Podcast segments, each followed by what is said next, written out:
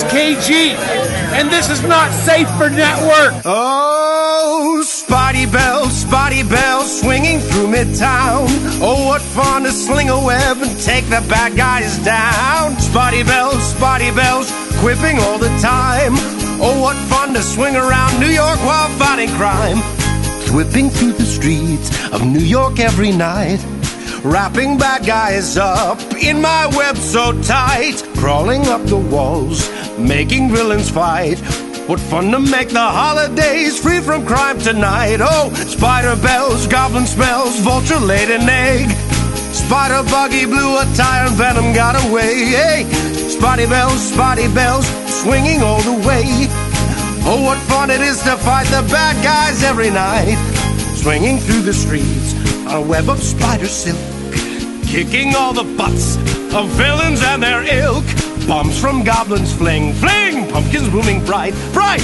How hard it is to consistently bring peace to New York all night. Oh, Spidey Bells might be swell to do more than fight crime. I got a lot of qualities that don't get much at time. I, I can sing, I can dance, I tell jokes, I act. I could be, be a big deal for agent call me back.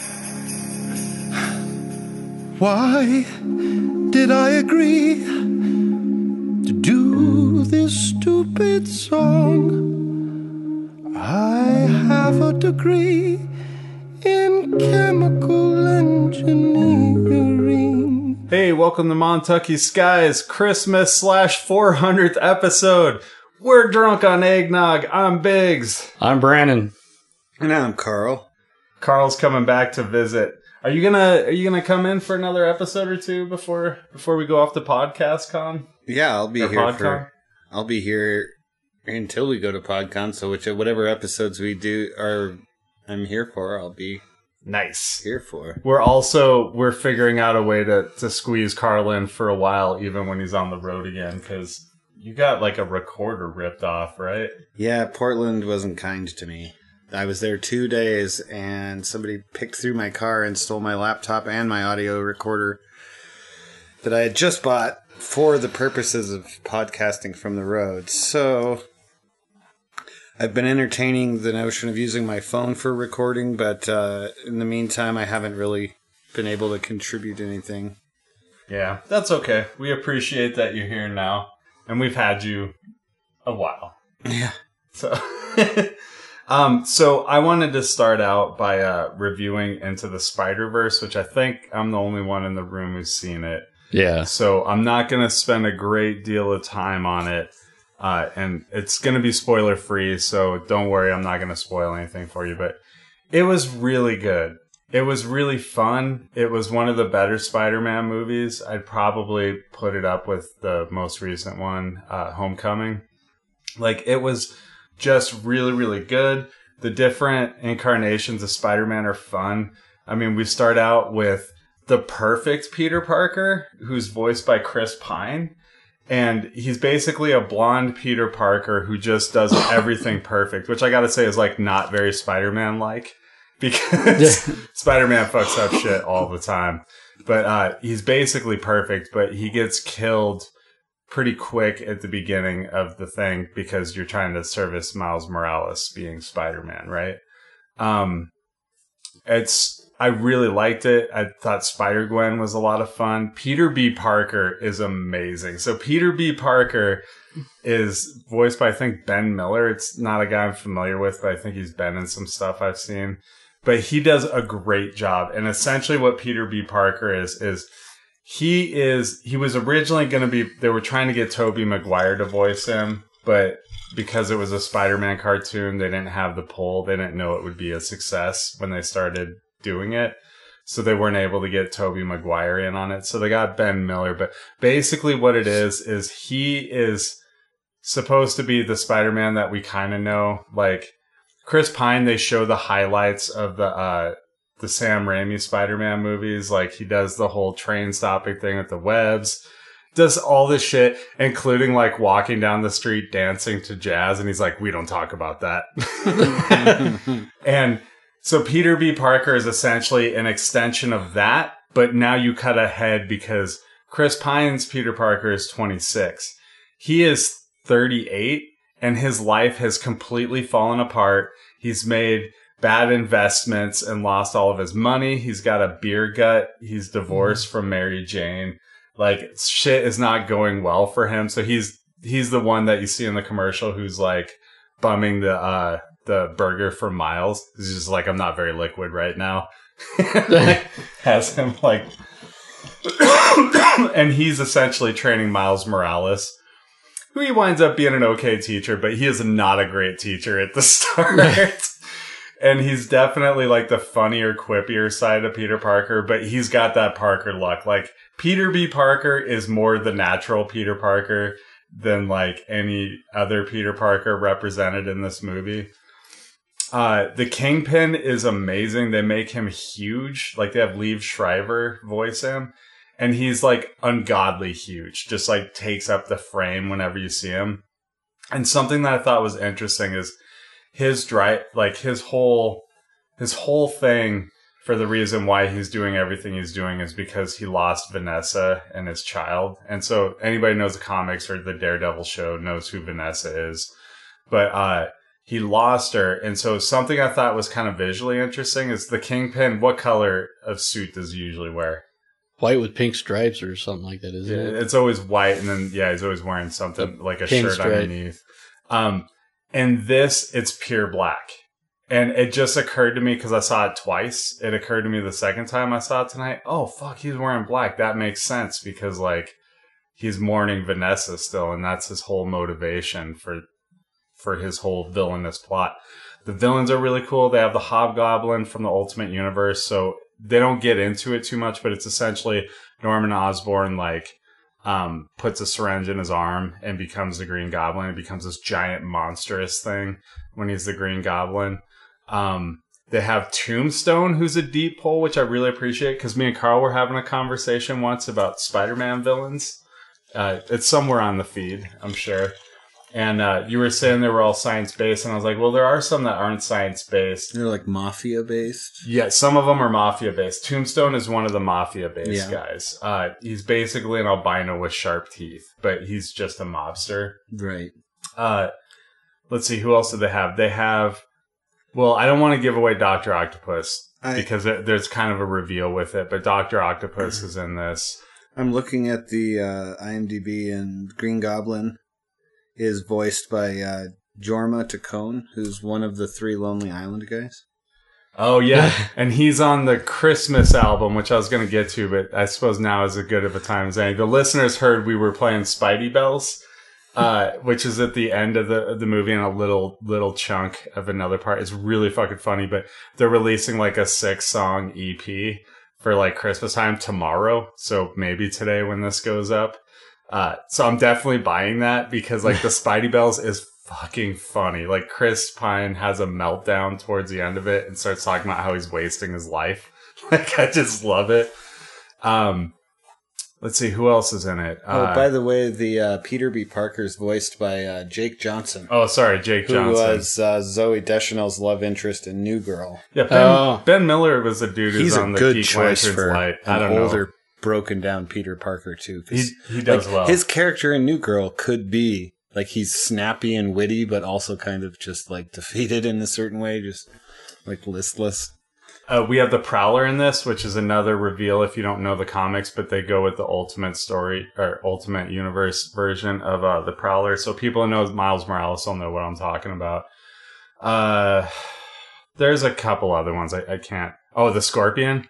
It's actually like a Mexican scorpion who speaks only Spanish, and uh, he's Oh, pretty like cool. Uh, and then also, so I forgot Spider-Man Noir is pretty cool. Yeah. Like he's got very limited lines, but they're all pretty good. Like when he's introduced, Miles Morales is like, "Is he in black and white?" And he's like, "We're there's no wind in here. Where's the wind coming from?" Because he's got kind of a cape that like shimmers in the wind, and he's like, "The wind goes wherever." Wherever I walk, and it's a what is it like? The the weather always follows me, and it's always windy or something. I don't remember how he says it, but it's some Cage. some noir-ish line. And then uh, we have Penny Parker, which is she is essentially an anime character who had a I might be fucking up this origin story, but I think had a father who built a robotic suit that was powered by a radioactive father or radioactive spider that she then takes over when her father dies.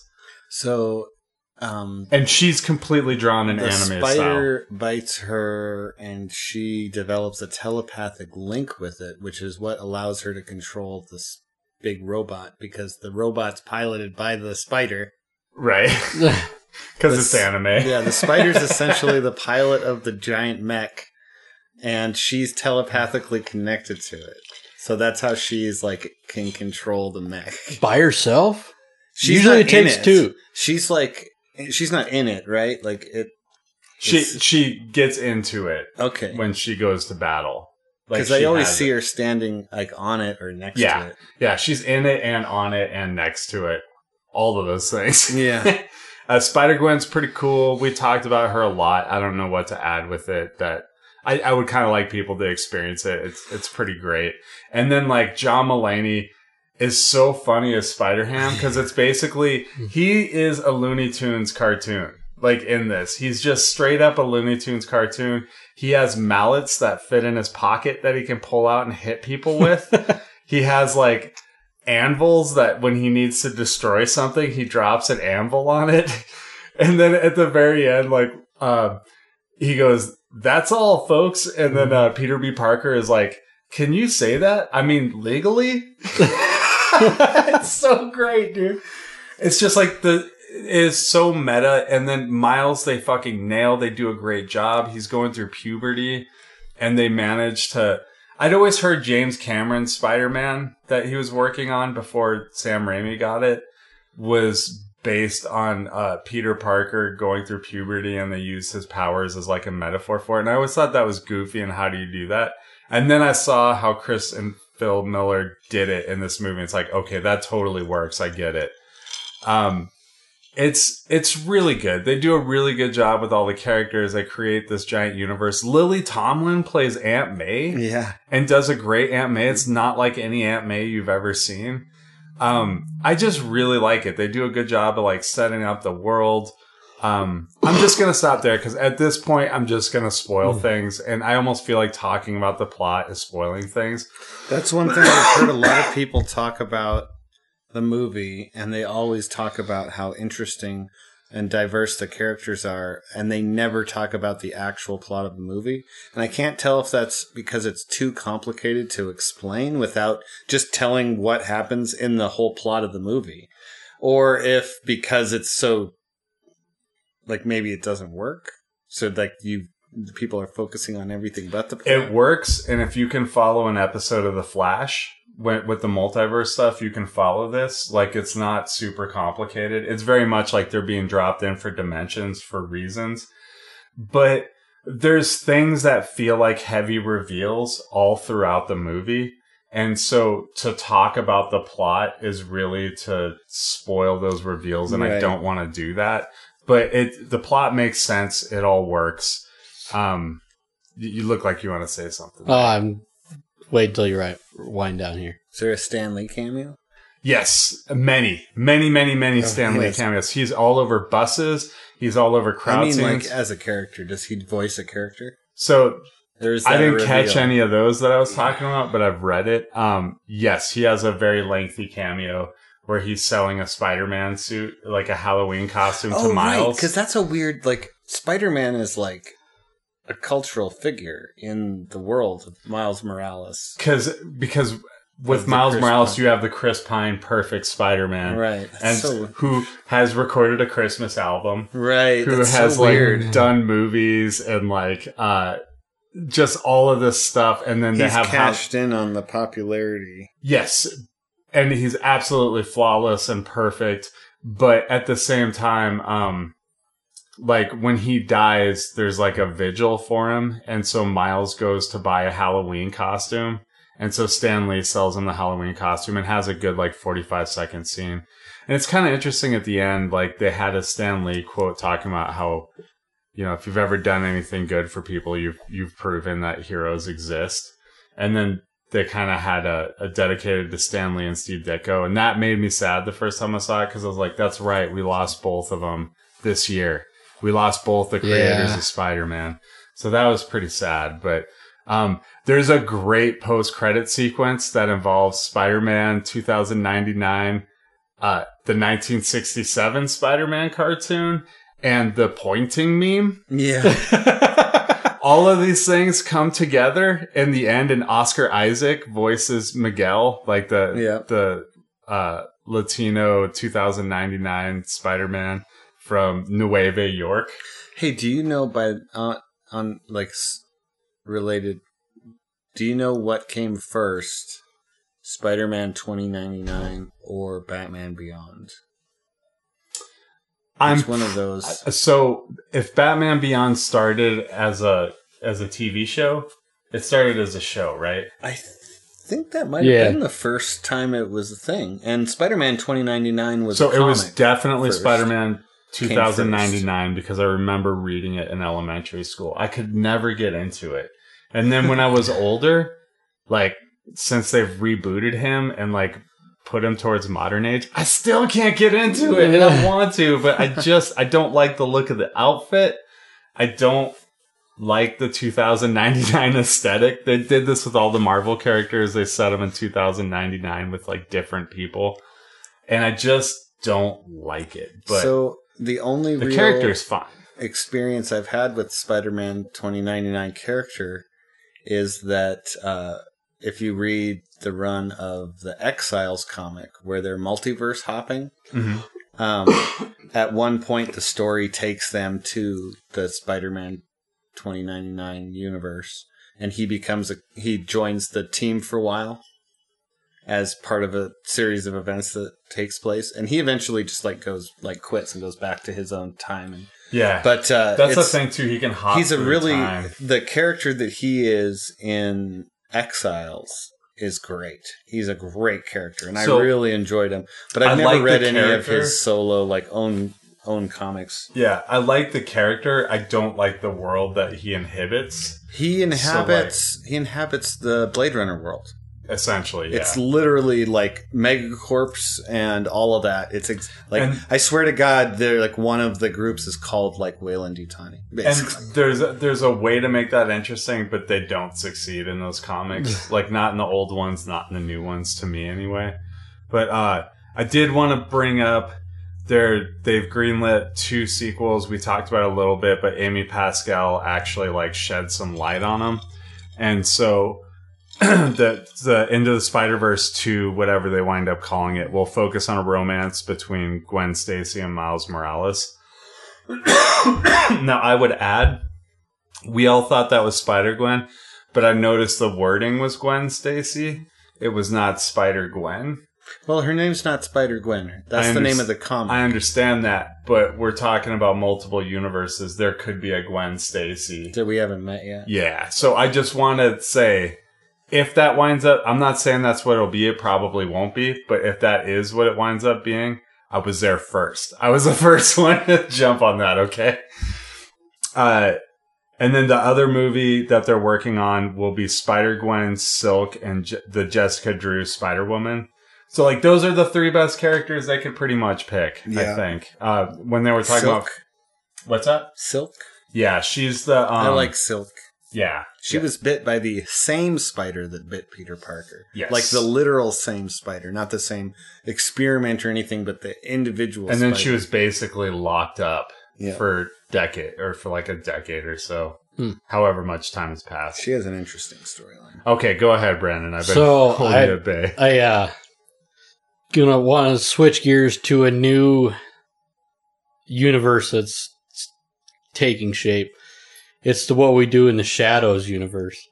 Okay, So we had talked over the summer about because they're making a TV show out of the from the movie yes, that's going to be based in New York and have none of the same characters. produced by. Well, no, that's not actually accurate. It's produced by Taika Waititi, who's directing some episodes, and Jemaine Clement appears, I think, in the pilot. That might be, Yeah, I think- it- I think, that's. like, I mean, it's appear- very just loosely based. Like a handing Separate off story. of the torch. Yeah. Same universe, but a different. Yeah. Location Yeah, it's like it's like New York. Yeah. Uh, instead of where are they? London or Australia? Wellington, New Zealand. Yeah. Okay. Yeah. That's You know, Australia, where's my car? New Zealand, where's my car? There's a difference. that sounds like New England the way you say it. Where's my car? Anyways, so they're actually producing a another TV show and it's just for the New Zealand market, but it's based on the cops from the movie I've seen some of that. and it's uh coming out in April of next year. It's called uh Wellington Paranormal. So Okay. basically it's cops having to deal with like all these fucked up like werewolves and like people possessed and paranormal shit. Uh there's a preview for it out on YouTube right now and it's fucking great. How many swear wolves do you think they have to deal with? There's six episodes.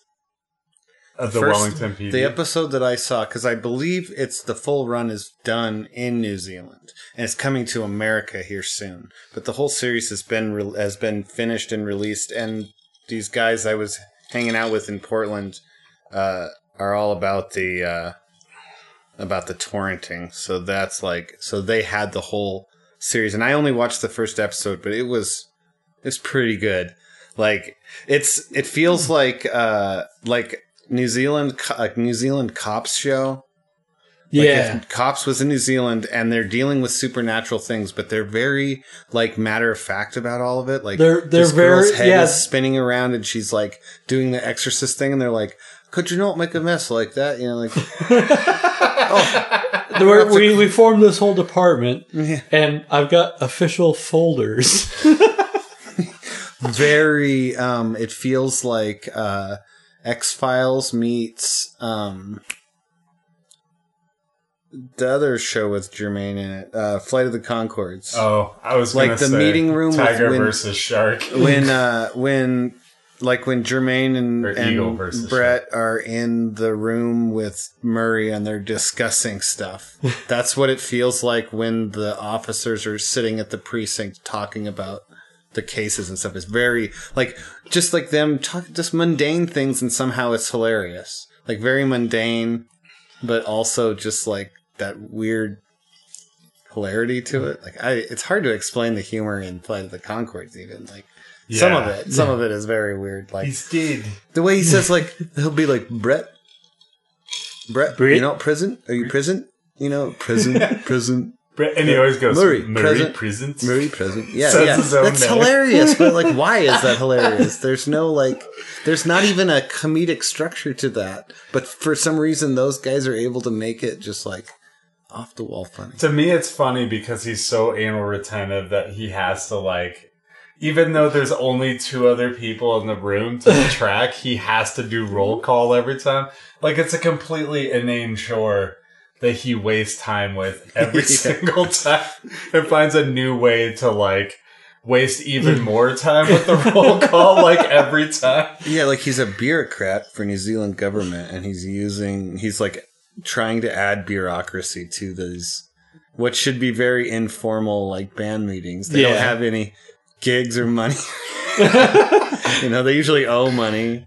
I Makes really- a chart of their friendship. I really loved how he accidentally like wound up getting a hit single with that Arf Arf guy that Todd Barry was playing. It's just like the worst song. Arf Arf. It's so ridiculous. Yeah. That's a good shit. Can we step backwards back into Spider Man because I forgot to mention something else. yeah. So uh, they asked Amy Pascal about the Sinister Six movie because it had been shelved, but there was rumors it might be coming back up.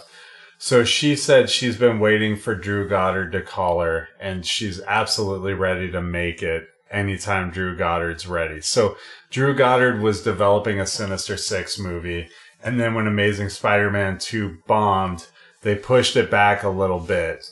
Or not bombed, but didn't meet expectations, Yeah. I should say.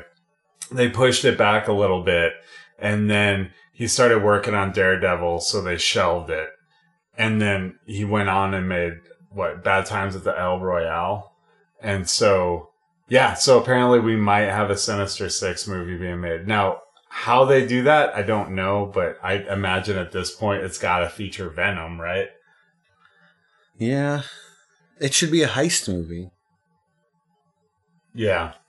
They Yeah, should that do makes Ocean's sense. Eleven with with Spider-Man villains, dude. That'd be so That'd be great. They should animate it. Have Miles Morales face them. Then at least you have a Spider-Man again. I could. They could do a live action Miles do Morales. it in the just make it uh in the Spider Verse universe. Just add it to the add it to the canon of that movie. And that's kind of what I was thinking, but I don't think that's what Drew Goddard had in mind. I, I can't. I'm not into the idea of Drew Goddard directing an animated movie. I'm not saying he couldn't do it, but it doesn't feel like his his deal. it like, seems like he- that's something that you generally have specialized directors. He's for. really good at you know cinematography as well, like uh, framing shots and camera angles and lighting and co- and like color. And that would all be wasted if he had an animation team just drawing whatever he wanted. Like he is able to reproduce that stuff and make these beautiful shots in the real world. And that's hard. That's a, a skill that shouldn't be put to waste on a guy to make an animated film. There's plenty of people that are good at making animated films as it is, you know? Like Phil Lord and Chris Miller. They should keep doing that. Like they they crushed it with the Lego movie, you know, they cr- they're crushing it with this, but then like, you know, the solo wasn't the best. And even though they weren't the responsible for the finished product, they were certainly responsible for a large portion of that movie. I thought it was fine. No, I'm not saying. I'm just saying that. but how much better was Lego Movie? Yes, way you know? better. Like Solo was so so, but Yeah, how long have you been waiting to Lego say that one? Solo was so so, but Lego. I didn't. Oh no. That's how those guys pick movies. See, they're like setting us up to do all that. just to do a giant rhyme at a Q&A Their whole some point. discography, yeah, for trivia night. So, um, uh, eggnog's already going to my head. Oh yeah. So Phil Lord and Chris Miller, they were at one time attached to Men in Black, as I recall. They were gonna do a crossover with Twenty One Jump Street. Yeah. That never wound up Yeah. happening. Instead, we got Men in Black International. Is that what Yeah. they're calling? Did you see this trailer, Brandon? No. Okay, hold on. Okay, so we just watched the Men in Black trailer with Brandon. Okay, what do you guys think about this? It looks god fucking awful. oh, thank you, dude. like so here's it looks so bad. And I thought MIB three was bad. This like looks a like- review which you gave a positive one on the podcast. Was that one of those things when it's sunk in later and you were like, ah, maybe not? yeah, Okay, that's fair. I've had a few. but I like try and like see the light in it when I'm first reviewing it. But then like after a while, I was like, oh yeah, that's it. It was really bad. yeah. What do you think, Carl? I think it looks fine. It's Men in Black. I mean, my standards aren't very high for Men in Black. Mine are not either. It's not a franchise that I think demands. Um, I mean, I didn't like really the second one or the third one. I thought the first one was fine. It holds up on repeat viewings, like mostly because of Vincent D'Onofrio as the villain. Because the second one with uh, what's Lara Flynn Boyle as the villain and Yeah. Johnny Knoxville as the side the henchman, and then like the weird uh, that was bad. And the third one is completely just forgettable. I mean, I don't even remember the plot of the third one or the villains. Something The villain I thought back the third time, one is right? the one with the what was I'm trying to remember who the actor was, but it was uh Boris. He like shot quills out of his arm, like hands, and killed a Oh, bunch of people. Yeah, I don't remember that at all. Okay, so I didn't like the first one. On Brandon went with me when we were in high school. I fucking hated the first one walking out of it. Eventually saw the second one kicking and screaming, not wanting to see it. Hated that one. Will not watch the third one. Started watching this and initially I was like, ah, Jesus Christ, here comes the Men in Black. right? And then I started watching it, and I'm like, well, I really like Tessa Thompson. I really like Liam Neeson. I really like Chris Hemsworth. And then it occurred to me, oh yeah, I also really like Tommy Lee Jones and Will Smith at the time. I just fucking hate the Men in Black. I hate it. And then when I got older and had to cover it for like the Alien movie project and had to rewatch it, I was like, not only do I still hate this, I see all the blatant racism that's all over this. Like it's all about guarding borders and they really use the aliens as Mexicans and treat them awful and like shifty people. And you said something today that absolutely spoke to that. Yeah, and I the just laughed my ass off when you said it. The reason I even saw the trailer in the first place was Kumail Nanjiani uh, shared it on Twitter and was like, "Hey, I'm in this movie. You can see that I'm in it from the trailer." And then I watched the trailer, and he's just doing his own voice, like he's not doing uh, an accent or an alien voice. And it was like, well, because they just wanted his like Kumail Nanjiani's recognizable like Pakistani accent. yep, as one of the aliens. Although he is like also he has a fairly unique voice in Hollywood right now. Yes. Nobody really sounds like him. But I think it's very much in line with what they were doing with the other movies, which is like you're definitely using aliens as a metaphor for illegal aliens, right? Or at least um they're using certain uh they're just using stereotypical voices to voice alien characters the same way that they took the Transformers movies and were like this Transformers the little Mexican Transformer and this Transformers the old Scottish Transformer and this Transformers you know like they It's gave them all ethnic they gave Didn't all they these different Transformers like ethnicities yeah, even though a friend they're of, from another goddamn planet made out of robot. Why would mine, they sound like they were from the Bronx or from Wales or from anywhere? yeah, a friend, Earth? of, a friend of mine went to uh went to I don't know the second or third one. She's black. She was so pissed off when she walked out of it because they had these two that were supposed to be black and Oh, they were yeah. just like making jokes about how they couldn't read and all this shit. And she was yeah, like, there's like these two little in one of the movies. There's these two little like junky ones that have these horrible like just yeah over the top accents, and they're like they're the comic relief, but they're the butt of the joke. You know, they're not Right. in on the joke that they're telling. They're yeah. Now, to be clear, very mean spirited. to be clear about Men in Black, if you remove the whole racist component of it, I hated it before that, and this trailer exhibited all the reasons that I hated it. the aliens look like shit. Like this is a 2018 movie, and they look like the same aliens that were in the first movie, which is not good. Because the first one was really shitty CGI for a lot of it. Like, yeah, Vincent D'Onofrio went practical, but whenever they were doing like CGI characters, they were next level awful. And you saw those little ones walking down the road.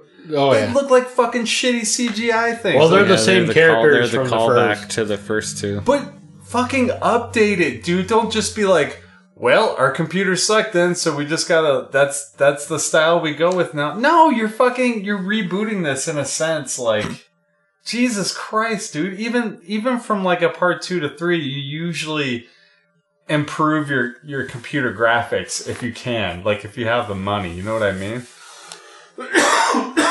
so it looks terrible the jokes in it fall like a fucking sack of flour on the floor for me. Like they just don't do it for me at all. Like I did anybody laugh at any of the jo- like it was the first time you watched it. I didn't see you laugh. No. I didn't laugh either time. You didn't laugh the second time. I'm curious if you laughed the first time. Uh, not real, not like sincerely. I like the fact that Tessa Thompson, like her motivation as a character from the trailer is that she was not a member of the Men in Black, but she is smart enough to figure out that they exist and find them.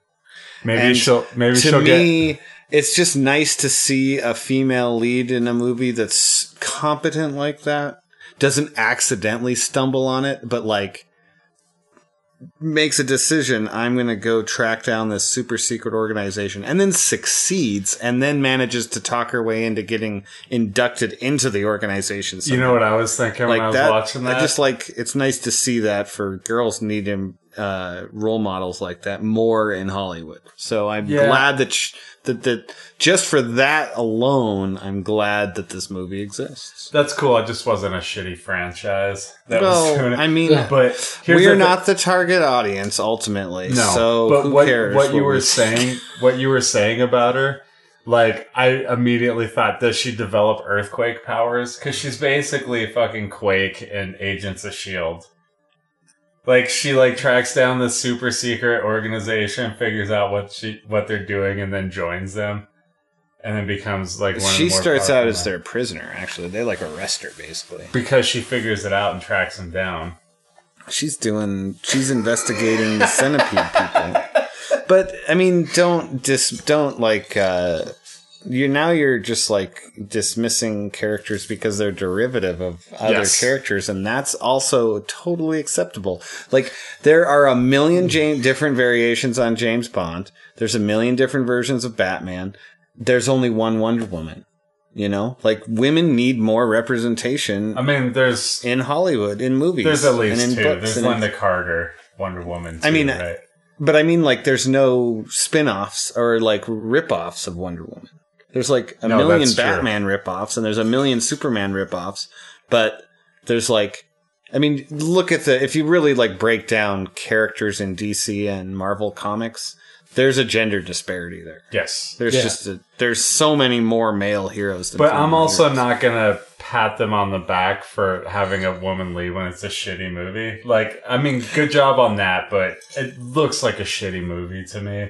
Right. Like, it's a comedy that's not funny does so far. does Spy Kids look like a good movie to you? No, It's not never for gonna watch you. it. It's not for you. Is I all I'm saying. And I'm not saying I think this movie's going to be good. I'm not defending the movie. I'm but just this saying movie is that- kind of for me. They're really trying. Like they No, took they took two of the big characters It's from not- Thor Ragnarok, and they took Liam Neeson. Like these are all people that are totally in my wheelhouse all the time. It's not for you because It's you've never that- liked the franchise. right. The No, no, I understand Yeah. that. But if you were to like put me on a graph, they'd be like, this guy must love Men in Black because it came out when he was in high school, and like he loved Fresh Prince of Bel Air when he was young. And like you like, I check off all of these little boxes that You're would an say that I would like in their it. system. They have Yeah. a Venn diagram, and you just happen to be in the middle of the Venn diagram. There's Yeah. all these overlapping outlier. demographics. You're He's the on the inlier. You're in the center. You're like they want, you know, these people, and they want these people, and they want these people, and they want these Do you people, love and you're like a little bit of each Check. of those people. Yeah. It's like it's all of that shit. So I mean, I mean, they're making this movie for me. I just don't want it, and I'm trying to let everybody know I don't want it. And it bothers me because I know we'll talk about it in the future. Fuck, dude, I, I fucking made Brandon watch a trailer just so I could bitch about it. So maybe it's my own fault. I think that it's going to be a good sequel to R.I.P.D. Oh, good God. that movie looks so terrible. We so it's old news, but uh, I am curious what you guys think of that uh, Detective Pikachu trailer. Speaking of movies that are not for us, yeah, that's really not for me. I'm really afraid that I'm gonna get drugged to that movie. Ryan. Reynolds. I know. I was thinking the other day, how funny would it be uh, if it turned out that uh, Detective Pikachu was actually a Deadpool movie, and like Deadpool was telling a story, and he was doing the voice of the character, and so like at the very end, it's like Deadpool's like, and then that's the end of the story. I don't like Deadpool enough to sit through a Pikachu movie. I don't think. I, I watched that trailer. I didn't like that either. But man, everybody around me was howling at it. So I'm afraid I'm gonna get drugged to this one. I liked it more than I thought I would. Like, I was like, there's no, like, there is nothing about um, Pokemon that just, like, interests me in any bit. We're all too old for it. It was we were past the age where we were going to be into it by the time it So- became a thing. I gotta disagree with that though, because I knew lots of people in high school that were really into Pokemon. Like the card game? Yeah, That was the first thing. it started on Nintendo, as I recall. Oh, right. It was a hmm it was the Game Boy game first. Yeah, and Yeah. it and it like we sold Burger King toys. Uh, I might have told this on the podcast. I don't know, but we sold these. Uh, like you would buy a combo meal and then pay a couple extra dollars, and you get this little like Oh stuffed yeah. Yeah, so you get this little stuffed pe- uh, Pokemon thing and a little Pokeball or whatever the fuck they call them. And so somebody I was working with figured out that if you shook the ball, if it didn't rattle, it was because it was extra big, and it was extra big because it had a little fake voice box in there. And so those were going for money on the internet because people were like, it was people were going fucking Pokemon crazy when we were in high school. Like, and so people were buying so many of these things. So we would go to like fill up the kids' meal bags and we just shake every one. And we figured out there was three in every case. Every single case, there was three that talked and they were all, they were all Pikachu. And one would go, Pikachu. And one would go, Pikachu. And one would go like, I don't know, some other version of Pikachu. But so the three of us that did that each got a set of Pikachu's, like the three on the set, and then I turned around. So these things were selling for two bucks with a combo meal at Burger King.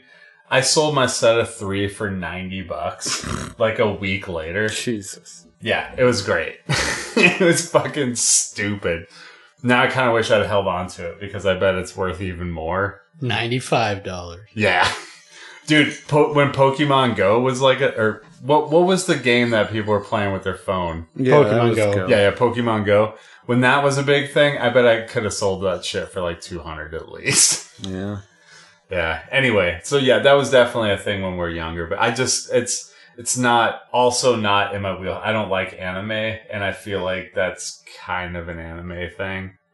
Just not a fan. Even Peni Parker's like fine, but she's got such a little part of Into the Spider Verse. I can take it.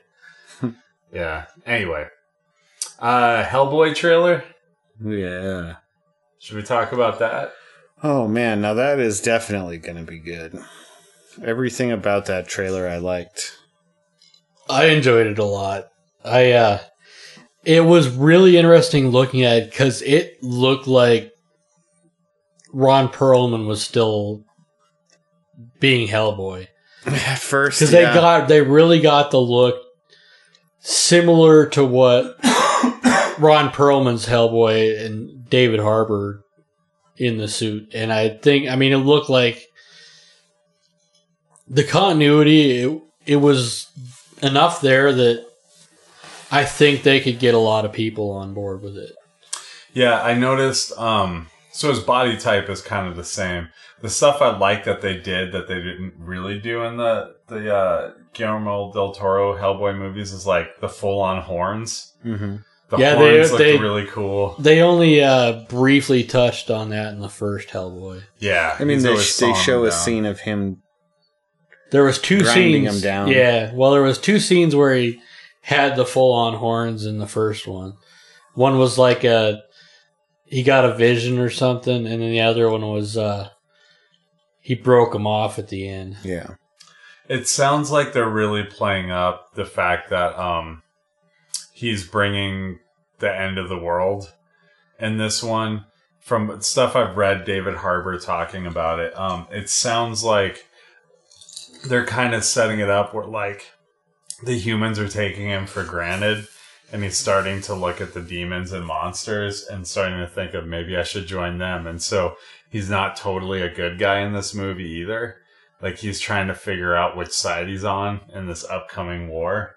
So that that's pretty interesting to me He too. there's uh the relationship with the professor is more divisive than it was in the, in the previous one. It was very much like a father figure. He he had kind of the mind of a teenager. I think he's more mature, o- older, maybe not more mature, but older in this one. Like he uh he's got more life experience. It sounds like from the trailer. He's got a more kind of uh because he acts more, more like a bitter teenager. relationship with his dad, where he's like, he turned me into a weapon. You know, what kind of kid gets guns for their birthday? You know, like weapons or some whatever he said. Uh, there's some line in the trailer about it, and so I was curious about that because that the relationship with is very one of a doting parent and a sort of like uh, hero struck uh, son was the relationship they had in the T- Del Toro movies, and it doesn't look like that's the case in this. Yeah, Plus, it's Ian McShane is like, and I love that guy. dude. I hope they God, wind up in a guy. giant fight at the end where they like burst through walls and stuff with each other. Well, not Ian McShane won't. He's a frail old man. he It is a- Deadwood. I was I was thinking more of a. Uh, oh, Especially compared to Hellboy. I, no, I was thinking of a hot rod, like when he's Oh, the he's the step he's the stepdad he's the stepdad with the the heart Andy that needs to be replaced, and so when he gets his heart replaced, they like wind up in that giant battle in their That is a basement. Yeah, that's such a good fight, dude. You should watch that movie just for the fight if you haven't seen Hot Rod. There was one bad thing about the trailer, and that's that that I forgot about and until just now, and that's that there is a very cliche, uh, sort of like gritty remake of an old song in that trailer. Which song? Mony Mony. Oh, Oh, yeah. yeah. And I was forgot. like, dumb. Like, let's do a cool new edgy version of Mony Mony. Like, fucking get over your. Like, the trailer was definitely cut by like the same uh company that made like the Suicide Squad trailer and all these other comic book movie trailers. It's just like fire those guys. All right. Those guys don't get to make trailers. I did feel like the trailer showed for being only two and a half minutes or whatever it was, showed way too much stuff from way too many parts of the film. Like I felt like I was getting scenes from the beginning, the middle, and the end. And I don't want the whole goddamn movie spoiled in the trailer. That's like Yeah. a trend these days where it's like, I'm literally, I watched that one Infinity War trailer or the end game for the new Infinity, Yeah. not Infinity War, but the uh, Avengers Endgame. I watched that trailer. I am not watching another goddamn trailer for that fucking movie I because that's it's funny. gonna ruin. No, it's not. it's gonna ruin No, stuff. it's not. That, I'm that- just those, not those interested. trailers for Infinity War, like they fucking changed the trailers just so that you didn't get stuff spoiled for you Nah, in other movies. I well, it's not No, even. I mean, that's how okay. careful So it's not so much that it's the endless speculation that's gonna from now till the movie comes out about. There's people talking about it's gonna be a time travel movie. I don't think it is, No. but I don't want to listen to anybody's dumbass theories. I just don't want to listen to Oh. I I don't care about fan theories. Like I really don't. There was a time when we used to talk about them on the show for sure, I just don't give a shit anymore. Like I and they're feel like always so fucking. they're so convoluted and stupid Yeah. most of the time. Like I like to come up with our own theories. What's funny like, is most of the in the most of the theories I hear, it's like I hear the theory and then I go, you know, it's not even a point of whether it's true or not, but that's that idea you came up with is so bad. Why would you want it to be true? Are Yeah. you like hoping that this movie, this theory that you have is true so that the movie winds up being terrible as a result? Um, so we were talking about this last week, but they're so setting up Tony Stark to die in this trailer that I'm like, I don't think he's gonna die. I don't think he's going to die. Yeah, I never thought he was going to I, die. I really did. I He thought needs to the get the- contract was up, he'd probably be done. he gets to have a kid with Penny Penny. or Pepper. Oh, Pepper. Pepper. Pepper Penny Potts. That's her middle name. You didn't know that? No, It's not. I know. Uh, you're full of shit. They talked about that in the beginning of Infinity War about wanting to have a kid and settle down have a family. That's gonna. He's gonna get that. He's earned that. It's the white picket. The character fences. has earned that over They're trying to set being it up in, for like, to die. more movies than any other Marvel character so far. yeah, that's, that's Hawkeye dies right. and Tony Stark takes over the ranch. Yeah, takes his wife. I mean, I mean, I would pick Linda Cardellini over Gwyneth Paltrow. me Myself, too. I mean, he's gonna but- have both. he's got a He doesn't harem. need to He's choose. just and then Black Widow joins, and then he's just got a whole harem of all the women from the Marvel. Okay, movies. if I had the choice of the three, I'm going. I'm going Scarlett Johansson. the three. but I really like Linda Card. I'm gonna have to go And with had Linda the- Cardellini because I don't know, like Black Widow, like that'd be fun for a night, but I don't know if I could deal with that on a regular basis. Oh, you mean as like marriage material? I thought we were just talking about like a roll in the hay. oh, you Yeah, I'm, I'm talking the whole gamut here. I'm like, I, it seems like Pepper Potts would nag you to death, dude. Brandon commits even Why when don't- it's a fictional uh, fan, relationship fantasy. He's a ni- no. This is I'm paying him a compliment. No, I'm saying that's a good thing. Like he doesn't picture like a one night stand with a with a Yeah, what does that say about me that that's what I go Yeah, to? like I was thinking you're being kind of a pervert Yeah, here about yeah. about it, and and and Brandon here is being like you don't, genuine and sweet about it. Like you don't get a white picket wedding- fence me in a and- house in the I don't know about- countryside Yeah. for a one night stand. Now, me and Black Widow's That- wedding would be weird, but me and then She Hulk's wedding would be beautiful. Like the flower arrangement, the band. We wouldn't go DJ, we'd go band. Yeah, live but if you ever get in a bad enough fight, she's ripping your dick off straight up, dude. Like I would be as scared of She-Hulk in that way. Plus, She she's a lawyer, so she's gonna. Not only is she stronger than you, but she's gonna win every argument. She's stronger and smarter than you.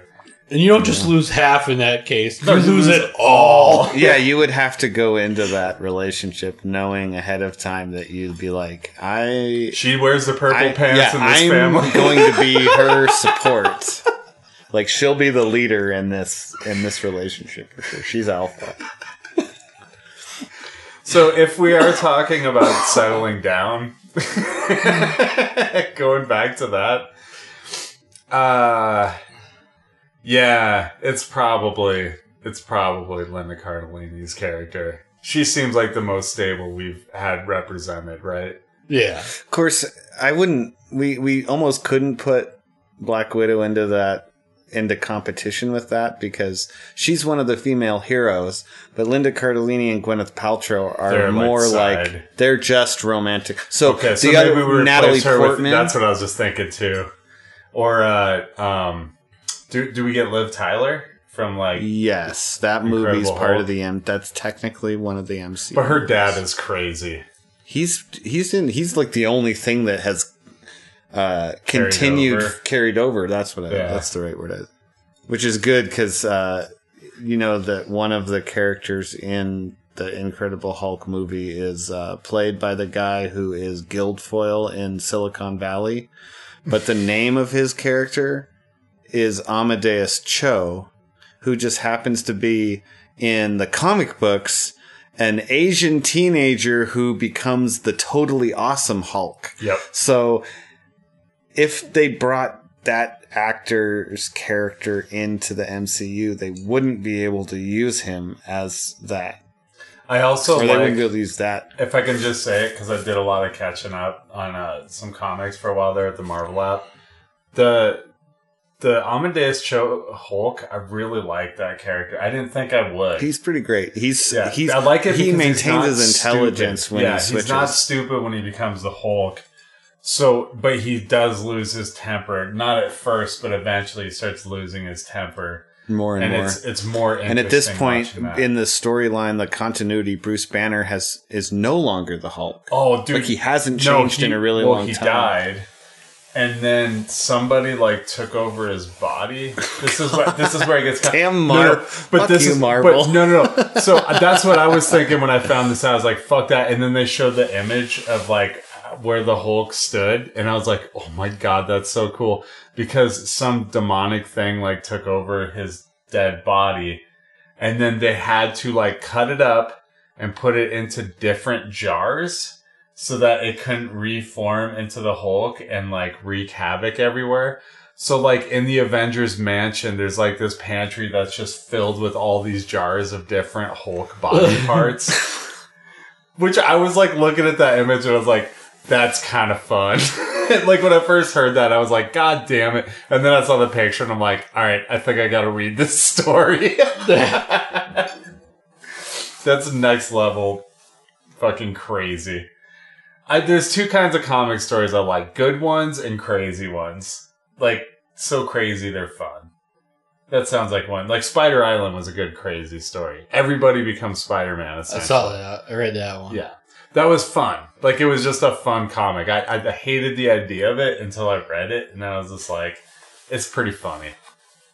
I don't know. Anyway, uh, do we have anything else to talk about? Penny Marshall passed Yeah. away. Yeah, that's sad. Yeah. Although, like, some of the movies I saw her associated with, I'm like, like, in, I think she's great, but like, Big is a weird. It's that movie's like weird in retrospect. It's really it's good. problematic in It's- retrospect at times. Why? That 'Cause woman has a woman's sex with having a- sex with a kid. Yeah, that's mm. creepy. That was my dream when I was Josh Baskin's age, dude. If the genders were reversed, it would just universally be seen as creepy. But Yeah. because it's, but I still see it as creepy. It is, and I've had that thought, but I mean, I was Josh Baskin's age when I came out, and if you were like, when I was his age, if you're like, yeah, you can like grow up and date Elizabeth uh, Perkins and fucking work at a toy shop and have Robert Loggia as a boss, I'd be in. well, yeah. I'd be playing chopsticks on the piano and and uh, turning on the lamp during sex with the girl. Like, yeah, I'd be doing all of that. Singing "Shimmy Shimmy Ko-Ko-Bop" with my best friend Brandon. I read a quote to you that from somebody that said that Penny Marshall directed Tom Hanks in his best role, which I'm assuming was big. Was this was their opinion? Depends. and then they a said, lot of people like a league of their own. and then they too. said uh, Robin Williams in his most interesting role, which is a movie called Awakenings, Yes, which I've never seen. I personally think it's the best he's ever been. And It was really was- good. The third I thing enjoyed that they credited her with was the most uh, important women's sports movie ever made. A league of their own. Yeah. Yeah. Yeah. Yeah, those three movies I will absolutely stand up for. I, I love them all. Like I, I legit love all three of those movies. I saw them all when I was young. I've seen them all as adults and I still really like those movies. Uh I also have memories of her playing Laverne Mhm. and Laverne, Laverne. and Shirley. She Believe it or played. not- She actually played Laverne on five different shows. Yeah, I saw that. I was looking at her IMDb thing. Yeah. I They never have- knew Michael McKean was on. Laverne yeah, and he was uh, her. either Lenny or Squiggy. he was Lenny. Lenny, yeah. They were like the wacky next door neighbors. Uh, somebody like Sarah Silverman or one of those people tweeted a, a scene that they uh, that always made them cry, which was like when Laverne was going to. She thought she was pregnant, and like Lenny and Squiggy told her like we flipped a coin to see who was going to help you take a. Uh, take care of your baby, and then she says, "And you lost," and he goes, "No, I won." And it's like, oh, you're so sweet, Lenny. blah, blah, blah." And like, so she's just like watching that scene, just crying her fucking ass off. And uh, yeah, Penny Marshall, she's pretty great, dude. She's she was uh, doing stuff right up till the very end too. yeah, doing a lot of actressy things. Uh, she was the first female director to to cross a hundred million. Uh, I think with the League of Their Own. I think that was the one, but yeah, that's and that's a fucking accomplishment for how old that movie is. Like to to cross a hundred million, that was not an easy mark. To No, hit, so not in those days. She played a character on that John Mulaney sitcom that was terrible. I don't know what this is. Uh, You didn't hear about the John Mulaney? sit- It came out in. Is it called the John 2014. Mulaney It's just called Mulaney, one word. Okay. and uh, John Mulaney plays John Mulaney, and he works for. Uh, he's a writer on a game show that is hosted by. Uh, um, oh god damn it! What's his name? Um, uh, Ted McGinley. uh, Bob Martin Saget. Short. Martin Short plays like this aging game show host that's just crazy and like narcissistic and over the top. And uh, John Mulaney's kind of is very put upon, like uh, one of his writers that he kind of takes under his wing, but also kind of like bullies him a little bit, you know, at the same time. And uh, it's a it's a terrible show. Like Mulaney, as and You I, haven't this sold is- it well. this is a person coming from somebody that loves John Mulaney. He does, but his sitcom is he does, but objectively terrible. We've talked about John Mulaney on exactly two episodes with you, and one you're talking about how his sitcom was terrible. The other time you were talking about how I was like, yeah, Nick Cage is in it, but John Mulaney is in it too, and you're like, I'm more excited about Nick Cage. With what? Spider Man? yeah, when we were talking about Into the Spider Verse last summer, Did I say that? you absolutely. Well, I love John that. Mulaney. Yeah, I, I know. It's just funny because it doesn't seem like it on the show. Because like we have Oh, it's a two two examples of it's a it's just a small sample size yeah. of all the conversations I've had about. There's actually what's funny is that Nick Kroll is the other half of a, a comedy duo of John Mulaney and Nick Kroll. They do a ton of stuff together. yeah. What was that And- Broadway show they did? It's called Oh Hello. So There's a Netflix uh, per- of one of the live performances that you can watch of it. It's so really there good. is a billboard in Into Yeah. the Spider Verse that Yeah, I heard about that. yeah. But Oh, uh, hello. I the did thing catch of- that what's one with funny my eyes, is like so John Mulaney. I love all of his stuff except for his show Mulaney. And Nick Kroll, I like everything that he's in, like uh, his appearances on Comedy Bang Bang, his uh, his character on The League that he plays Ruxin.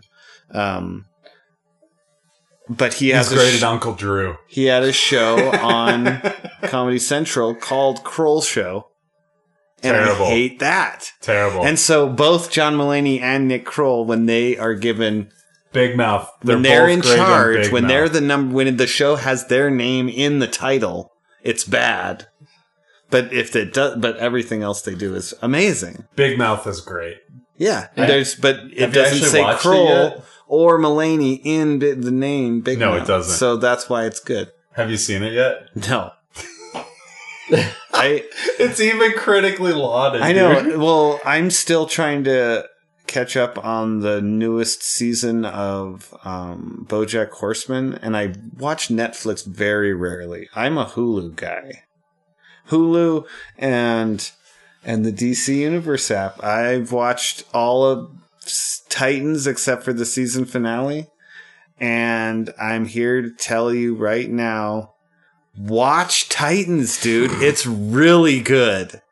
It is good. Like Is it John Mulaney good? it's yeah, it is John Mulaney good. I've been enjoying it from the very beginning, and uh, it's it's not perfect. You know, it's totally super campy and cheesy at times, and it like there are moments that make me cringe, but there are also moments that have given me genuine belly laughs, and for the right reasons. And uh, like uh, episode three is kind of a uh, a soft pilot for an upcoming series on Doom The- Patrol. yeah Doom Patrol, and that's where you get to see uh, freaking Brendan Fraser as a robot man, like a former Yeah. stunt like stunt biker that crashed and his body was ravaged so they put his brain into a robot body. And there's just this great scene where he's talking to the Ra- raven girl or she's just rachel in the show but she's raven in the teen titans cartoons and stuff. And he's they've got all this food on this big uh, dinner table and he's just like try this. Does it taste good? Do you like the taste? Now have some fried chicken. Because he's a robot so he can't eat or taste anymore. So he's just like vicariously like mm, eat that, eat that, eat this, eat that, eat that.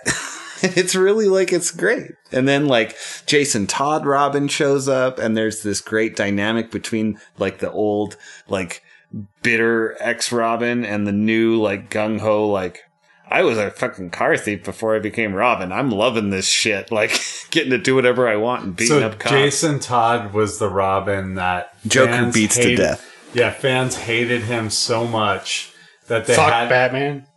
That's what. No, No. that's the Dick Grayson Batman says that. But what's great about that scene in the episode is that Robin, like, there's a drug deal going down, right? And then Robin shows up and like lands on a car, and he's like, put the drugs down and walk away. And when they all see Robin, they all immediately start looking up at the rooftops going, Oh, Batman's got to be here. Shit. Where's like, they're not even afraid of Robin. They're like, they see Robin and are immediately like worried that Batman's there. And then as soon as they see that Batman's not there, they're like, Oh, little Robin's all alone, huh? And then he just beats the fuck out of them all. Like he's like scraping people's faces across concrete walls and stuff, and it's leaving a bloody smear along the wall. And he drops all these people, and then he walks away going, "Fuck Batman!" Like you thought Batman was the one to be afraid of. Like it's so good. And like Donna Troy Wonder Girl shows up in one episode, and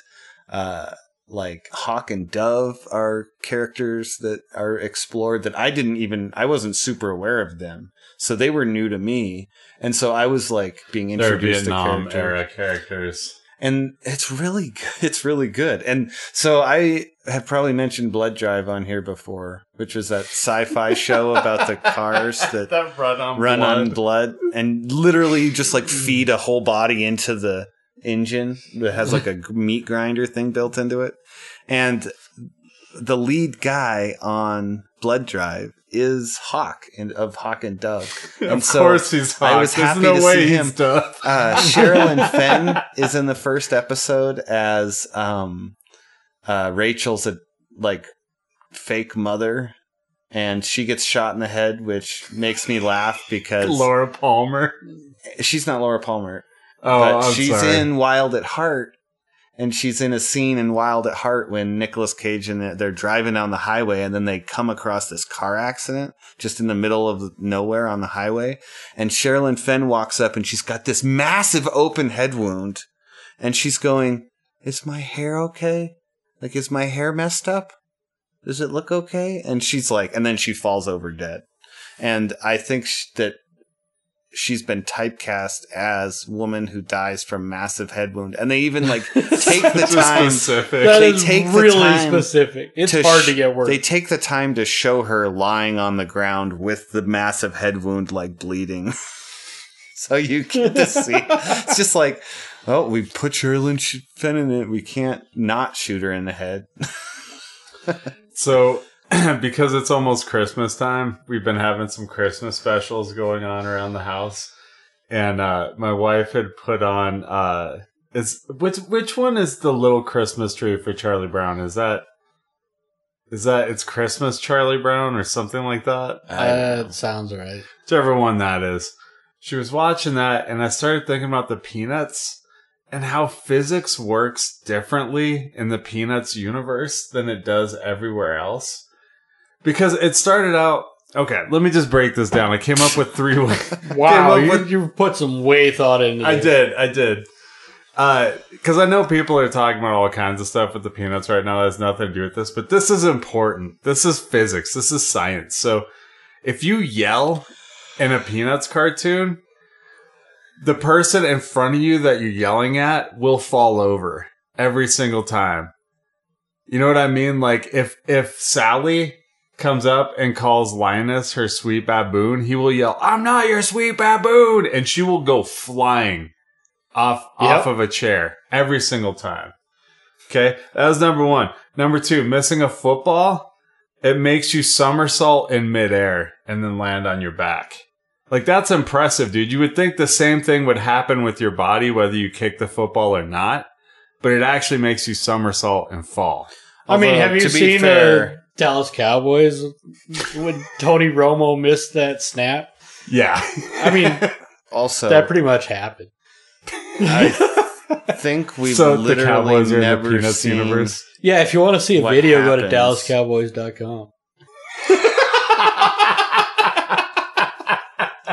Sorry, go ahead. what were you saying, Carl? And we've never actually seen what happens when when Charlie Brown kicks the football because he's never successfully. Yes, we have. Yes, we have. When It's Magic Charlie Brown. It's Magic Charlie I Brown. I refuse to accept that as I know, canon. but it's probably on YouTube. okay. When So, has Charlie Brown ever becomes- successfully hold on, the football in the car- comic strip?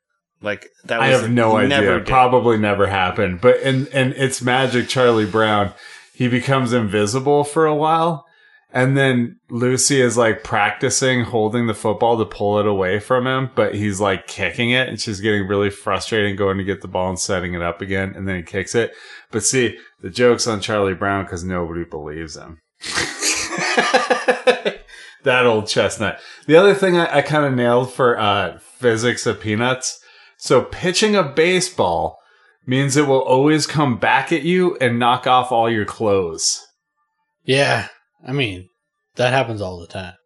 Like yeah, that's Major that League hap- That's how modern. That's how reality physics works. I mean that's why they always cut commercial on MLB. So they're like, oh shit, censors hit the. Oh right, Reject when they, button. when But that's because pitches he yelled, "Oh, shit." Hit the ball. it always shoots past him. Yeah. Wow. They're like, oh no, it's line drive, and just bam, hit the censor button. Can't have the Janet Jackson sort of thing going on.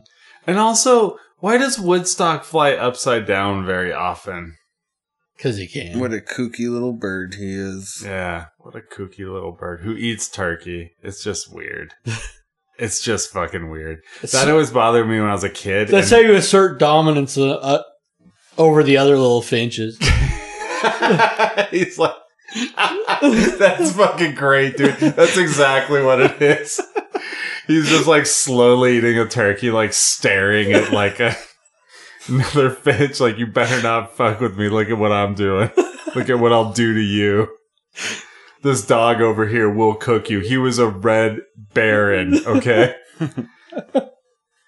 or no, what was he? The flying ace or something? Uh, World War One flying ace. Because he's always after the Red Baron, right? yeah, Yeah. yeah. The Red Baron's his rival. Sopwith Camel or something. Man, that's a thing that's been lost to time. I remember when we were like watching it, like the Peanuts movie, we went to watch it, which was interesting because the animation was like puffy stickers, kind of. It's the best way I can describe it. It looked like moving puffy stickers. So, So, it was, like a early episode South Park. no, it was better than that. it was definitely So better. uh, six season South Park.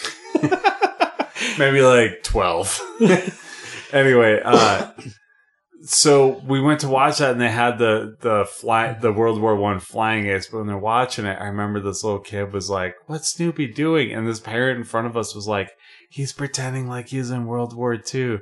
And i was like oh yeah all the parents in this audience are too fucking dumb to know world war one was a thing. No no idea dude. There was a world war one what was that? What numerals were in that? Yeah. Anyway, that's really all I had. I, I can go off on the peanuts for a while if you guys want, or we can call it good. Uh, the more you talk about peanuts, the more I'm gonna just start fading away, like tuning out. Are, are you threatening me right now? No, I'm not. I'm just stating a fact. I don't. I have nothing to add to a peanuts conversation. Have you ever? I wish they'd never been born. Let's examine that for a second. What if Charlie Brown is never born? I wish. Like, are all the other peanuts like who becomes who becomes the beta? No, I don't want to do this. No, but seriously, think about this for a second. Who beca- like Charlie Linus Brown is a loser. place. Linus is is the next loser because he's got the blanket and the great pumpkin thing. That makes ah, sense to me. God, he's Yeah. so awful. They're all so awful. I don't like any of those characters.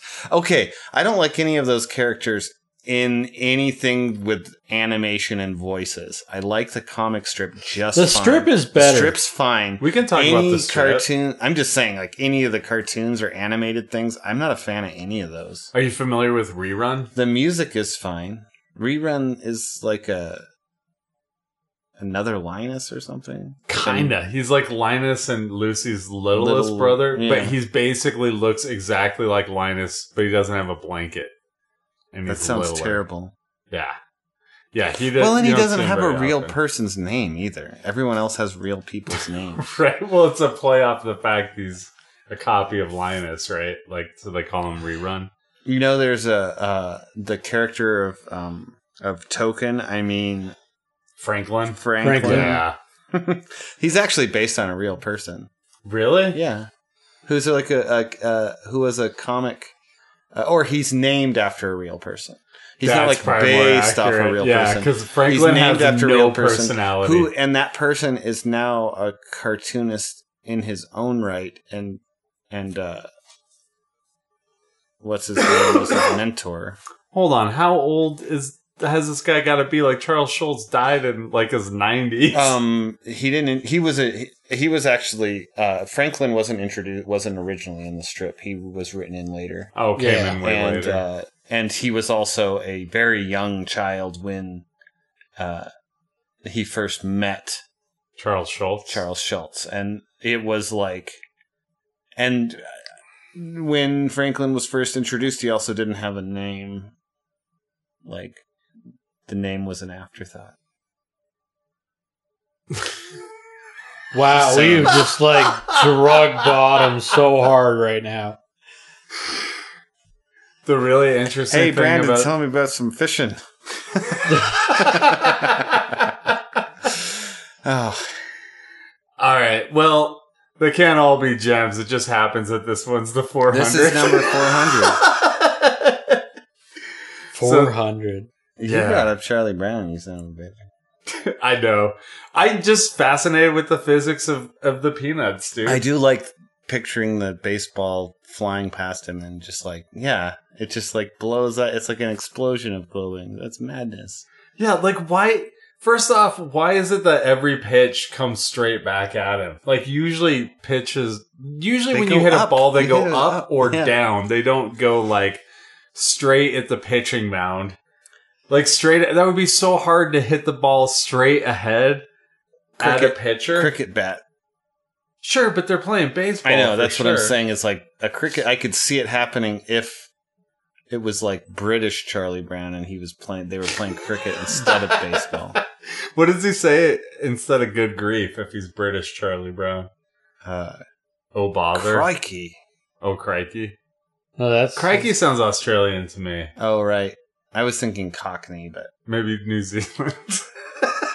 Where's the cat? I mean, cri- cricket's pretty popular no matter where you go, anywhere. Like as long as it's not the United States. it's just not. Yeah, it's, it's anywhere besides the U.S. that was occupied by the British. So India. So India loves India loves cricket, yeah, and if India loves cricket, then most of the world loves cricket because India is most of the world. Well, India, China, and Brazil.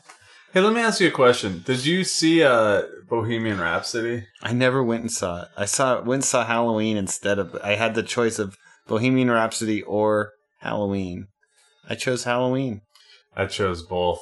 But if I was faced with that decision, I would have definitely gone with Bohemian Rhapsody. That's because I watched in your Bohemian top Rhapsody three. Yeah, twice. yeah. Queen's in your top three. When it's top three, then yeah, of course. no, I get it. This I- is personal preference. honestly- I, lo- I I, chose- I did love the new Halloween though. I so. chose Halloween over Bohemian Rhapsody because I went based on actors that I like, and That's fair. Rami Malek is cool, but I I like uh, Jamie Lee Curtis and Judy Greer especially. I love Judy Greer was I really love good in that. Judy Greer, and she was amazing because she annoyed the hell out of me for the entire movie, and then in like the last four minutes of the movie, I, you know, spoiler alert, it re- she re- it was all an act. Like she was just as capable and just as prepared. I don't think it was an act. I think it was she was so fed up with her mother and thought she was a basket case, and then when she realized that she wasn't, it she had all me this of that- badass training. Well, it the training kicks in, but it was always there. The training was always under Right. the surface, and th- they led you to believe that she hadn't like learned anything from her mom, that she had rebelled against her mom, and that she didn't have the skills that her mom had. And then at the end, it's like, oh no, she has all those skills. She is as capable as her mom, if not more, because she can hide it better. She can be more. What did? She's not as directly traumatized. What did you think about that scene when Michael Myers like goes through that house and like kills the two people, and then goes by the crib, and then just walks by the crib? What were you thinking in that moment? Because I was watching that and I was like, "No way he stabs the baby, right?"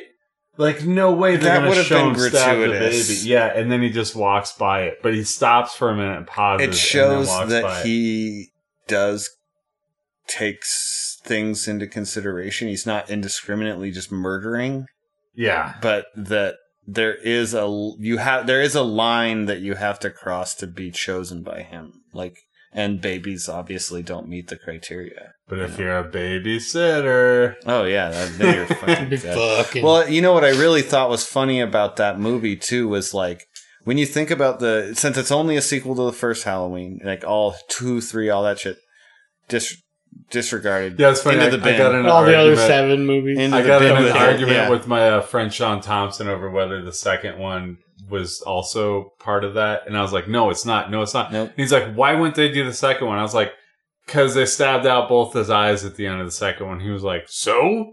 it's like, well, What do you mean? So that's they're not doing him as a supernatural thing in this. He's actually like a human being in this, like he used to be. So uh, in the original Halloween, though, he only kills like five people, which Yeah, they it's not very actually, and then they address that in this movie. Like, what's so big deal? He only killed five people. That's not even that many people, you know. But then the second he then he escapes, kills something like six people makes immediately. he- yeah, yeah. He he he immediately like the second he escapes, he doubles his more than doubles his kill count, and then is like in this movie he just. He's they've modernized. They've made him the killer. Yeah, it was one of those things. of. I was kind of bummed that they did it that way, but when I started thinking about it, it was like audiences aren't going to accept it unless there's a massive body count. Like it's just one of those things with slasher movies now. And now there's a new trope in uh in uh, um, horror movies where there's a girl sitting in a bathroom stall and then something super scary happens to her while Dude, she's those in the bloody stall. teeth. That was that was a good "Wah!" scene, very visual. But there's also Yeah. so there's this new horror movie coming out, or it's in theaters now that I want to see, called "The Possession of Hannah Grace," and the it's like a twist on the on the Exorcist style movies, where uh, this is actually a woman is being haunted after performing an autopsy on a girl who died during an exorcism. And so it's like something went wrong during the exorcism and the, the girl died, but is the body still possessed, you know, even if the girl's dead? And so weird shit's happening to the girl. But there's a scene where she's sitting in a, a bathroom stall and like a bloody, like ball of something like rolls along the floor and it like leaving a bloody trail and then it comes to a rest at her feet Was it an and then an arm like reaches out and like grabs it and scary and she's like ah and she screams and Is i'm that like how she screams? yeah and that's like like that's the trope is girl gets scared in a bathroom stall that's like becoming more common of a scene i also have a new trope that i kind of am discovering and it's from that fantastic beasts you saw fantastic beasts right the second first one. did I you haven't see seen the the new second one? one. did you see the new one no, no. so uh First one was enough. I went and saw it at one of these at a really fancy diner theater uh, in in Washington, and uh, before I went there, I stopped by a recreational dispensary and I bought myself. Did you go to McMenamins? No, it was a Cinemark. Oh, it was a okay. Cinemark, but it was like a diner one that had like s- the super recliner chairs and like it's awesome. I, I think I, I watched McMenamins had all Halloween there too. and as I watched Halloween, I ate creme brulee. I was like, "This is so stupid. Why am I doing this?" Uh, but uh, I got a THC infused root beer, and I smuggled that into the theater with me. And as I drank it, I basically just melted into the chair and could not move. And most of the movie, I was just kind of like only vaguely like I was like on the verge of falling asleep, but I never actually fell asleep. But the movie also is a giant blur. Um, but one of the characters, so this is a prequel to all the Harry Potter movies, and uh, one of the characters is Nagini, who in the Harry Potter movies is a is Voldemort's snake Right. right? But in this movie, Nagini is not a snake. Nagini is a girl, a human girl who has some kind of a blood curse that means she can turn into a snake, but eventually she will stop being able to turn back into a human and she'll be permanently trapped in the form of a snake. And right now she's friends with this other character, but she's sort of getting lured to the dark side by Grindelwald, who is the Johnny Depp played character, and is basically Wizard Hitler. And uh, at some point, she goes from like joining Grindelwald to becoming Voldemort's pet. Now, on another level, there's a video game that just came out that's uh, recently the Lord of the new Lord of the Rings game. It's like Lord of the Rings Shadows of War, I think it's called. And uh, in that car- game, they introduce a new backstory for Shelob, the spider monster, right?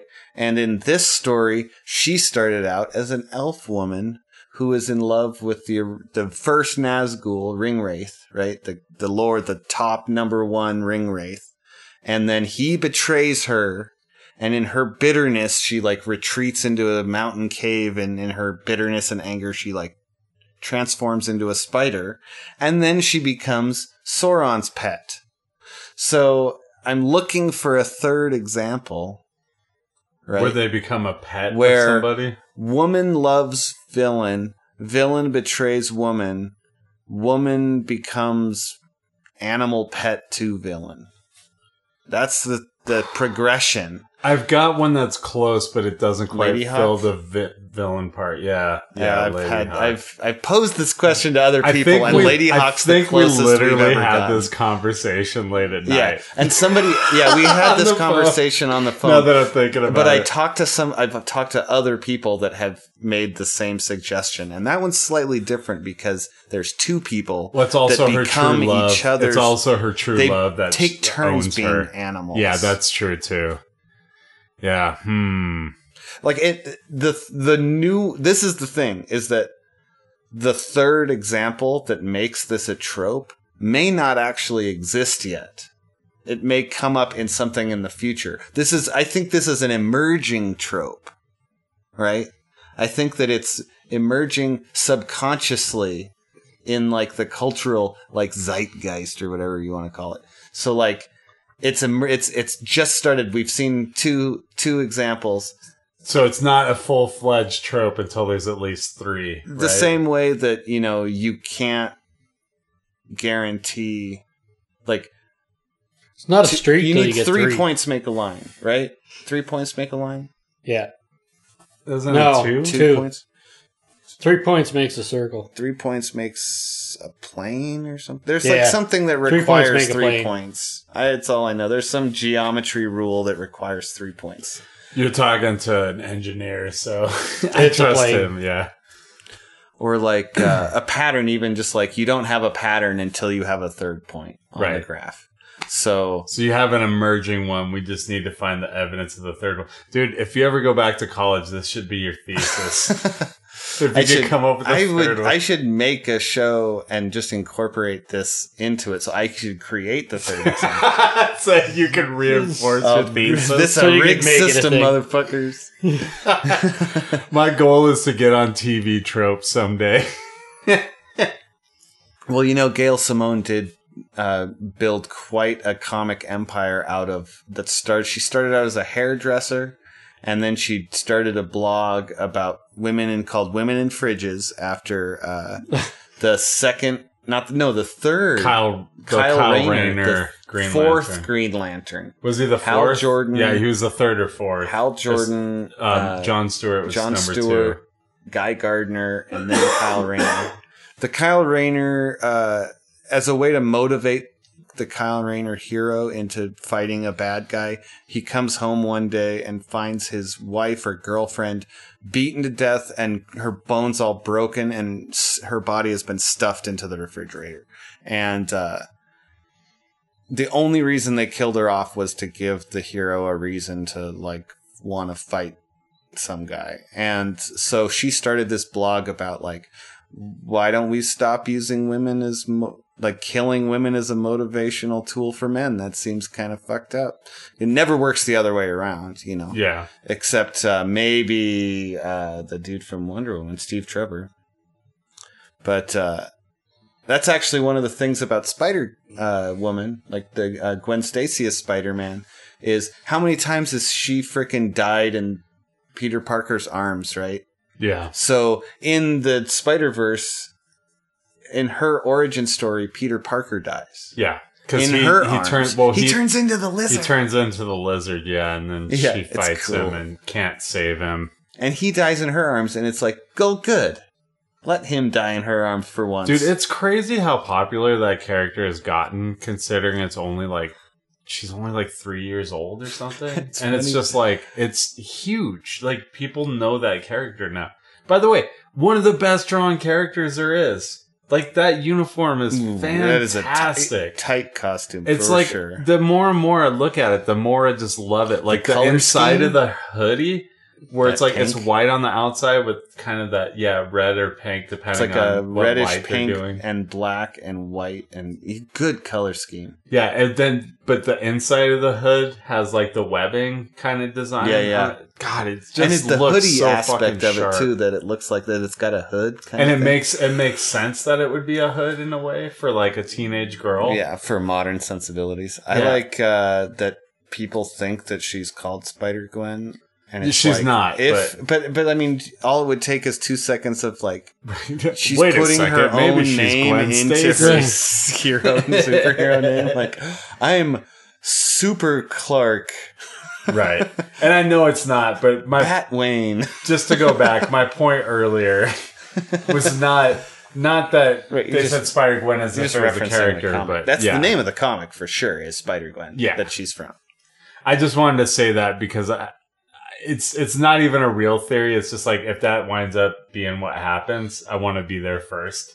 Like I want to be the one. I think you're gonna be proven right that uh, she's that is a different Gwen Stacy and not the not that one that was in this movie because they've got to have. There were a bunch of uh, unused uh, characters. They when they were developing this in Spider Verse movie, they literally um, looked at every single alternative Spider Man that's ever been designed and been like, should we use this one? Should we use this one?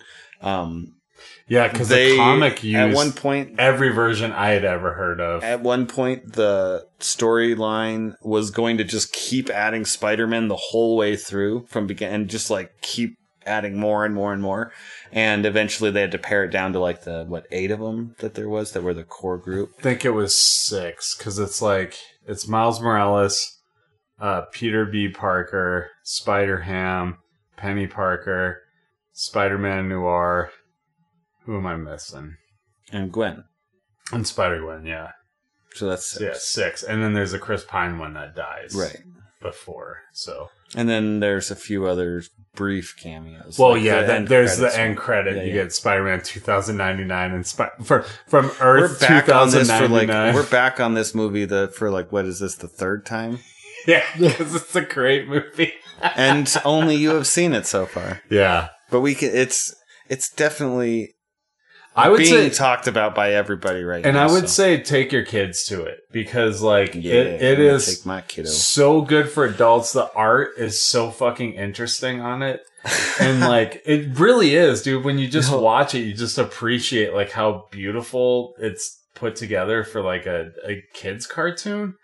And it's like it's got all of these adult themes that run through it, but like kids can totally watch and enjoy it like it's PG. I just like I'm really, really impressed with that movie. So you reminded me earlier uh, because you mentioned the Christmas stuff you guys were watching in the house for the Mhm. holidays.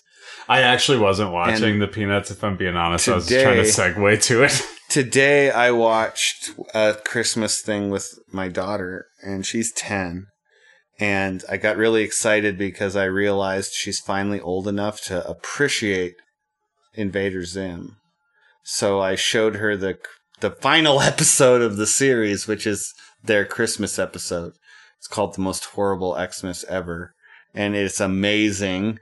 It introduces a sidekick and they claim like this weird little floating moose called Minimoose, and he's just like, Yep, been with me the whole time. That's my other sidekick. So did your daughter love it or did she like break your heart? Oh no, she I I we finished the Christmas episode and then I went, "Do you want to see how this all starts?" And she's just like, "Uh yeah." And then we watched like 3 episodes in a row and then I had to use the bathroom and she was like banging on the bathroom door going, "Can I start it? Can I start it without you?" And I'm going, "Definitely. Go watch it. Watch as much as you can of it." And then my mom made her turn it off. So Oh, she didn't. bummer. She only, but she got through a few. She, a few of my favorite episodes she got to watch, and she was laughing all on her own. And I think your mom's like, it. turn off this Marvin the Martian show. yeah, I forgot though. Like she watched the episode that has what I think is one of the most disturbing scenes that's in that show. Period, where uh, Zim. It's God, that show is so brilliant because the episode starts and they're in the cafeteria at the school and uh, some popular mean girl is like talking about how Zim doesn't have any friends and how that's so inhuman. And then he immediately starts flashing to where like he's been captured by the government and they're asking like, how did you f- discover the alien hiding amongst us? And they're like, well, we noticed that he had no friends. And so he decides he has to get, uh, a, uh, a friend and like parade him off. So he finds this corner with all these reject kids and he subjects them to these tests. Like the first test is their absorption. So he spills a bunch of milk onto the table and then just slams their head down on the table and tries to like s- mop up the milk with their heads. How many had beards? Did any pass? Uh, to the first, there's three kids that he's testing, and the first two, nothing happens, but the third kid, it like just sucks up the milk. and then, and then the second test is now I test electrical conductivity. Mm. and so he starts like, like electrocuting them all.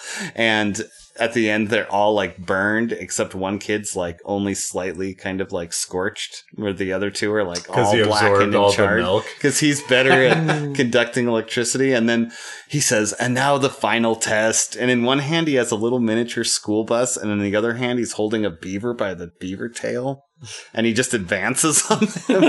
and then at the end, they're just like black and charred. And the kid is relatively unscathed. So that kid, Keith, wins and he parades him around for the day. We're best friends. And then at the end of the day, they're walking uh, back to Zim's house together. And then he gets to the door and he's like, well, you've served your purpose. Now you can go. And then the kid turns into stalker mode and it's just like, uh, won't leave him alone and is like, calls him at his house. And while he's talking to him, uh, like he gets another call and he picks, he like switches lines and it's this kid is like calling him multiple times, like while he's on the phone with him already. So it's like super stalker. So his solution at the end of the episode is he uh, he makes up he wraps a Christmas like a birthday present and he gives it to Keith. And Keith's like, "Oh, a present for me. You are my bestest friend." And he opens it up, and these two robot claws, re- like with like sharp looking claws, like come out of the box, and then the perspective of the camera it like shifts to the wall, and you only see this in shadows on the wall. But the claws like r- grab onto the kid's eyes and rip his eyes out of his head. And he starts screaming, but then the robot hands immediately replace his eyes with like two robot eyes. And it like snaps Keith into a weird like trance thing. And then Zim's like, uh, who's your bestest friend? And he's like, that would be Zim. And he goes, like, okay, when I snap my fingers, the next thing, living thing you see, you will believe to be your best friend. And then he like puts himself way up in this in the air, and he snaps his fingers, and Keith like rubs his eyes, and then he looks out the window and he sees a squirrel, and the squirrel like in his you see through his eyes, and the squirrel like turns into Zim, and then he's like, "Hey, how'd you get out there, buddy?" And he just like runs out of the house and starts chasing after the squirrel, like, "Zim, hey Zim, where you going?" And just runs off. And nope, mission solved. Like mission accomplished for Zim. He's like finished. Because he already He's like gotten rid of the kid. disfigured a child. yeah, and so like it's it's pretty disturbing though. Like the eyes ripped out, rendered him insane. and then he just like like yeah leaves the kid to his own devices. You know, it's like, what did I just watch? And she was just totally unfazed by that scene. Well, I think we. I can't come up with a better way to close this episode. so- Thanks for hanging with us for 400 insane conversations. And we'll talk to you next week. Take it easy. Bye. Hey, just because it's 400, I will respect that outro. No, I'm putting it right over where you're talking. Damn it! I was trying so hard to respect that outro. 400 episodes. Dude, sometimes I cut out your audio from earlier and just put it at the end so it sounds like you're not respecting the outro. Thank you for listening to the Not Safe for Network. Check out one of our many other shows Charles Orr Horror Show, Geek Lanterns Light, Movies with Wrestlers, Real Roulette, The Alien Movie Project, Montucky Skies, and We Had a Good Life.